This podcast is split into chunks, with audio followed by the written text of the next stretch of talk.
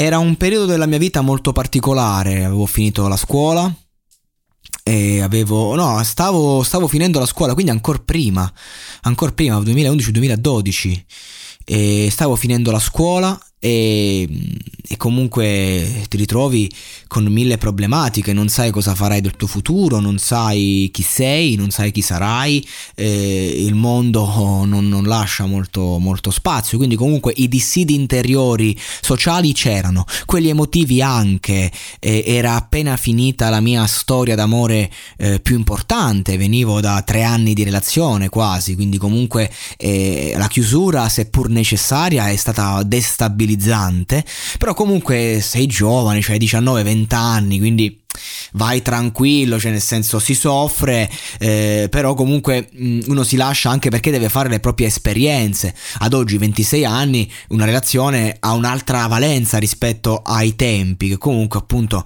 eh, devi capire, no?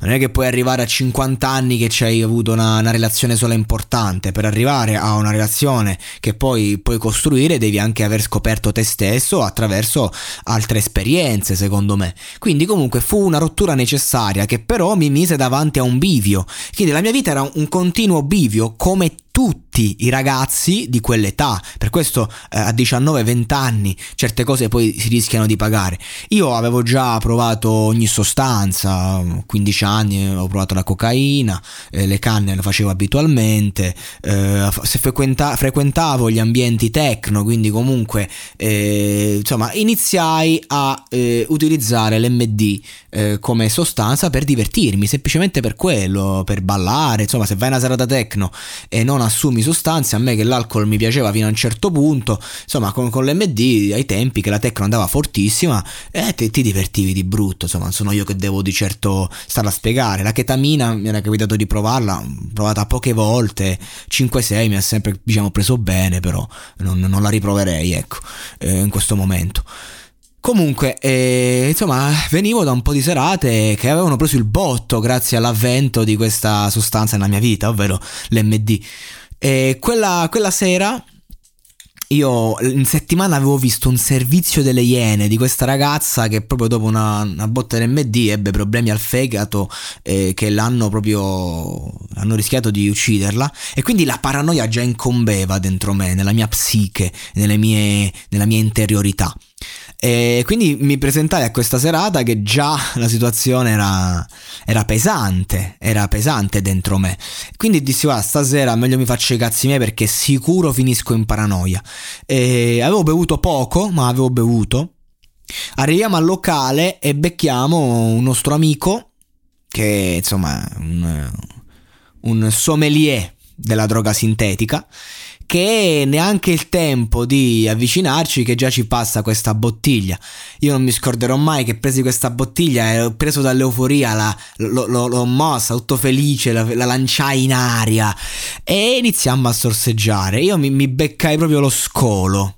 Quindi quello diciamo un po' più carico. Mi ricordo che mezz'ora, 40 minuti non saliva un cazzo, non saliva una botta, non saliva niente. Boom, boom, boom. La verità è che a un certo punto mi la pezza tutta d'un colpo, ero in pista mi girai, c'era uno specchio e mi vidi, ero completamente bianco con una faccia che insomma la mascella stava non si sa dove, mi, mi impaurì, mi cagai sotto, subito, diretto. La paranoia, nel momento in cui la sostanza ebbe effetto, la paranoia ebbe, ebbe la, la, il sopravvento. E la verità è che mi venne una crisi di panico, non avevo mai avuto una crisi di panico. Prima crisi di panico sotto MD in una festa, quindi pum pum pum e tu che vorresti solo fermarti? Ma non riesci a fermarti tremavo tutto sembrava che ci avessi il Parkinson perché è l'effetto della sostanza. E passa dopo ore più c'è la paranoia e meno ti passa. Mamma mia ragazzi è stata la nottata più brutta della mia vita ho visto proprio la morte in faccia me la so sentita. Proprio, mm, cioè, c'è stato un momento in cui proprio ho visto tutto bianco e sono caduto e, e ho detto mamma mia cioè proprio se uno mi dice vorresti rivivere tutta la tua vita da capo? Io direi sì ma non quella notte. Quella notte non, cioè veramente raga, il buio, il buio dentro me. Mi ricordo che poi mi gettai eh, al bancone, c'era tutta la fila, quindi andai in una zona in cui non c'era nessuno e iniziai a chiedere per pietà a uno dei barman se mi poteva dare un po' d'acqua eh, con lo zucchero e il limone per riprendermi, ero completamente bianco e lui mi disse ma fai la fila come tutti, fortunatamente arrivò un mio amico che, che faceva la scuola con me che, che, che, che, passò lì per caso mi vide e gli disse subito guarda io questo lo conosco, se sta facendo così è perché si sta sentendo veramente male, non è il classico tossichello che, che sta facendo il coglione, insomma, questo mi guardò negli occhi, capì la mia difficoltà e mi diede quest'acqua con limone e zucchero che lì per lì mi fece stare un po' meglio, un pochino, poi boom, di nuovo un crollo, comunque ho passato una notte di agonia, una notte di agonia e insomma poi ci metti un paio di giorni a riprenderti fisicamente, ma fu, mi spaventai talmente tanto che conobbi appunto il panico in questa circostanza, che il panico divenne parte di me. E mi ricordo che ci fu un mese in cui non riuscivo a uscire di casa, cioè io nel momento in cui uscivo basta che camminavo un po', quindi la pressione si alzava e mi veniva da, da svenire. Eh, non potevo, facevo due tiri di canna, era la morte. E, mm, insomma, per un mese fu la, la, la mia disfatta, la depressione a quel punto diventò parte di me perché tu hai paura anche uscire di casa, ti senti morto dentro, i pensieri, eh, temi di avere un tumore, eh, insomma è, è, stato brutto.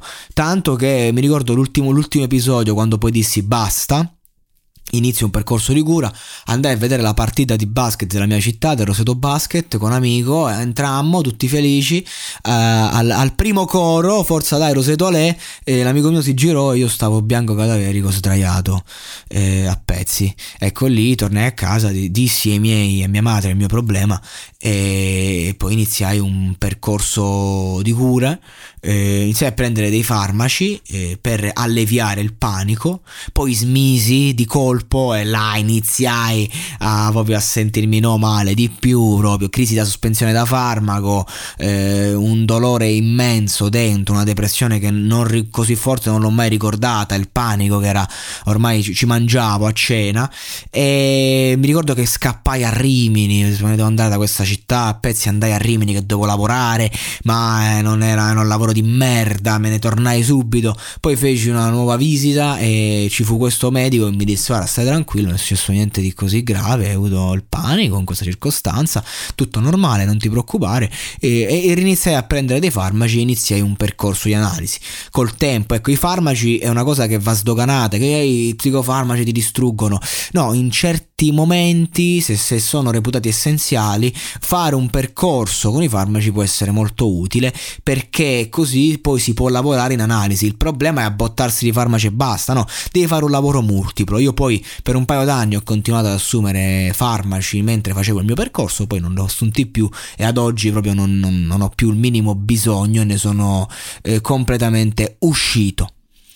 E grazie anche a un percorso di analisi interiore, eccetera. Poi c'è stato, insomma, durante questo percorso c'è stato anche un abuso di altre sostanze varie, insomma, di stronzate ne ho fatte di stronzate ne ho fatte, però eh, poi per fortuna, per volontà mia personale, ho iniziato a chiudere, ecco, grazie anche a questo percorso di analisi, poi ho smesso con la cocaina, ho smesso con tante cose, poi con gli anni ho smesso anche a fumare, l'ho appena detto. Comunque quella serata per me fu da spartiacque nella mia vita quella notte è cambiato tutto. Ad oggi io eh, sono figlio di quella notte, perché comunque ci ho messo anni a riprendermi a fatti concreti. È chiaro che non è che dici è stata, è stata quella sostanza che mi ha distrutto, dentro me c'era il, c'era il problema, dentro me c'era già. Solo che eh, è esploso. Ecco, questa è la cosa brutta tutti quanti abbiamo dei dissidi interiori che ci prendono dentro, però eh, non dobbiamo farli esplodere. Tutti insieme, uno alla volta, per questo un percorso di analisi aiuta, che te lo fa affrontare uno alla volta. Se tu devi fare 50 km correndo non ce la farai mai, a step arriverai al traguardo e dirai ce l'ho fatta. Ecco, io comunque quello che voglio dire, per mettere un po' di morale, è lasciate stare droghe pesanti lasciatele stare, lasciate, se avete bisogno di farvi una canna, oggi stanno le canne belle forti che ti, ti, ti struppiano, quindi eh, fatevi due canne e non vi sfondate di, di, droghe, poi magari smettete pure con le canne che si può essere lucidi e si può andare avanti, però raga non vi fate le droghe pesanti, in modo particolare lasciate stare l'MD che se vi piglia male poi so dolori, questa è la mia esperienza, nient'altro, tanta gente si sfonda di MD dalla mattina alla sera non gli cambia niente, ok, va bene, ma voi dovete vedere chi siete voi e chi sono loro. E dove si va a finire, perché io sono stato fortunato a sentirmi male e sono stato fortunato a, a, diciamo ad avere le paranoie che mi hanno diciamo ostacolato nell'abuso della droga. Perché eh, comunque mi hanno portato a riflettere ad andare avanti e a dire basta. Ma per molti non è così. Diventa una dipendenza e diventa un qualcosa che oscura i tuoi lato, lati luce e mette in mostra solo le tue ombre, i tuoi fantasmi. Ed è brutto perché io vedo tanta gente con grande potenziale, con grande talento, offuscati dalla droga, offuscati da, dalle stronzate, da una donna sbagliata, da un uomo sbagliato, e quindi da cattivi maestri, dalla criminalità.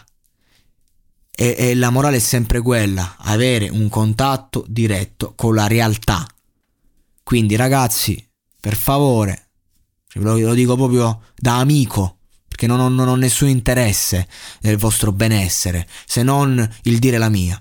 Cercate di capire chi siete e per farlo non potete alterarvi più di tanto, perché è bello essere se stessi.